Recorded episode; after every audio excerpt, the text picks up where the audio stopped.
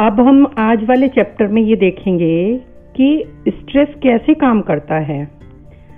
क्योंकि जो आजकल के लोग कांस्टेंट स्टेट ऑफ़ कंपटीशन में जी रहे हैं दिस इज़ वेरी हार्मफुल वैसे तो स्ट्रेस का होना नेचुरल है और काफ़ी हद तक स्ट्रेस कम मात्रा में होना हमारे लिए बहुत अच्छा भी है। This is a very useful reaction क्योंकि ये हॉस्टाइल सराउंडिंग्स के अकॉर्डिंग हमारी बॉडी को प्रिपेयर करता है, हमें सर्वाइव करने में हेल्प करता है।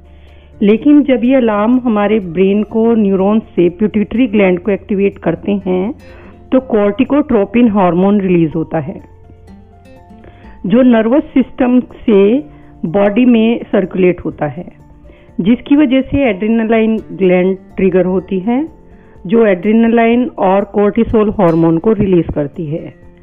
एड्रेनालाइन हमारे रेस्पिरेटरी रेट को और पल्स रेट को बढ़ा देता है और हमारी मसल्स को एक्शन के लिए प्रिपेयर कर देता है, जिससे हमारी बॉडी डेंजर के अगेंस्ट रिएक्ट करने के लिए तैयार हो जाती है और कॉर्टिसोल डोपेमाइन और ब्लड शुगर की रिलीज़ को बढ़ा देता है, जिससे हम इस चैलेंज को जो भी हमें आउट सोर्सेस से चैलेंज मिलते हैं, उनको फेस करने के लिए चार्ज अप हो जाता है। ये प्रोसेस यदि मॉडरेशन में हो तो हमें डेली लाइफ में चैलेंजेस फेस करने में हेल्प ही करते हैं। जो स्ट्रेस आजकल के सिनेरियो में लोग फेस कर रहे हैं दिस इज़ वेरी हार्मफुल क्योंकि stress has a degenerative effect over time बार बार स्ट्रेस होने की वजह से मेमोरी के साथ एसोसिएटेड न्यूरॉन्स कुछ समय के बाद रिलीज़ होना बंद हो जाते हैं या कमी हो जाते हैं। जो डिप्रेशन का कारण बनते हैं and in some cases insomnia anxiety और हाई ब्लड प्रेशर इनकी वजह से होने लगता है। Yes challenges are good for keeping mind and body active लेकिन हमको हाई स्ट्रेस लाइफस्टाइल को अवॉइड करना चाहिए।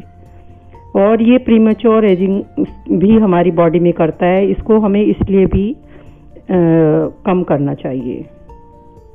अब इस स्ट्रेस को कम करने के कुछ मेथड्स हैं उनमें से सबसे इंपॉर्टेंट मेथड माइंडफुलनेस है।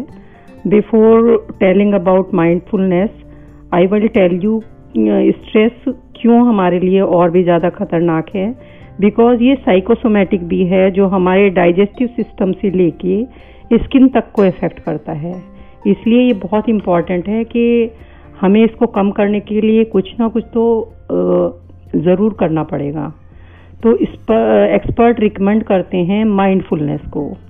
इस मेथड के थ्रू हम अपने रिस्पॉन्सेज को नोटिस करते हैं, जो हमें डे टू डे लाइफ में जो हमारी डेली हैबिट्स होती हैं, उन पे पूरी तरह से फोकस रखना है। Means focusing on the every single thought और activity mindfulness can be achieved through meditation which helps filter the information that reaches us from the outside world उसके लिए हमें कुछ ब्रीदिंग एक्सरसाइजेज होती हैं योगा है बॉडी स्कैन है, जिसके थ्रू हम माइंडफुलनेस को अचीव कर सकते हैं। But it involve a gradual process of training so ये हमें अपनी कुछ लाइफ में चेंजेस करके हम स्ट्रेस लेवल को काफ़ी हद तक कम कर सकते हैं।